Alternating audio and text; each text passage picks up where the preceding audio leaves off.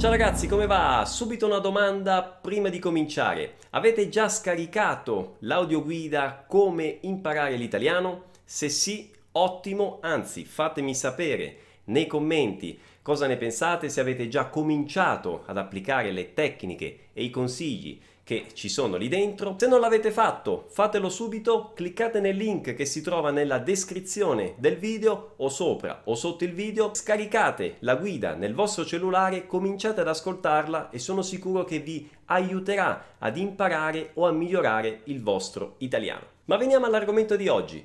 Molte volte mia moglie Adriana mi guarda in modo un po' strano quando mi sente usare alcune espressioni in italiano. Matteo, entra dentro.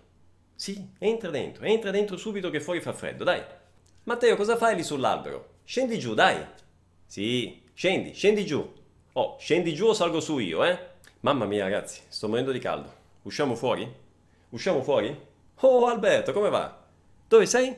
Sotto casa mia. E sali su. Sì, sali su che facciamo due chiacchiere, dai. Entrare dentro, uscire fuori, scendere giù e salire su. Ogni volta che uso queste espressioni, Adriana mi guarda come se stesse guardando un topo che cammina sul tavolo della cucina. In effetti in portoghese, per quella che è la mia esperienza qui in Brasile, non sono molto utilizzate. Si possono sì trovare nella forma parlata, ma in generale le persone tendono ad evitare di utilizzare queste espressioni perché sono considerate un vizio di linguaggio. In italiano invece sono usatissime, sono molto comuni e sono espressioni corrette per quanto siano ovviamente delle espressioni ridondanti.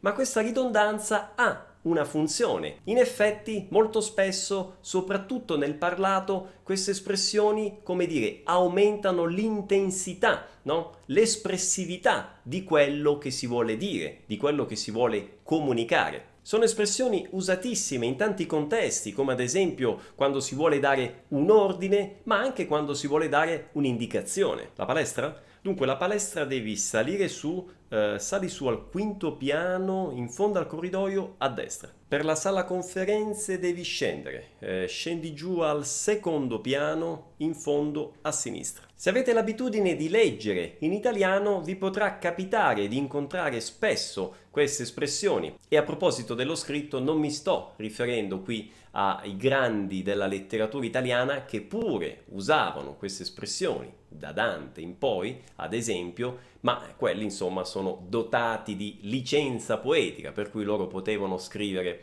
quello che volevano. Quindi in conclusione non stupitevi se incontrate molto spesso queste espressioni in italiano. La lingua italiana è piena di ridondanze che non sono scorrette, anzi a volte sono necessarie, mentre in altri casi semplicemente aiutano a rendere più espressivo, a rendere più intenso il discorso e sono una caratteristica proprio della lingua. Bene, per oggi è tutto, io vi invito a condividere questo video, a commentare e mi raccomando, se ancora non l'avete fatto, scaricate l'audioguida. Noi ci vediamo alla prossima, ciao!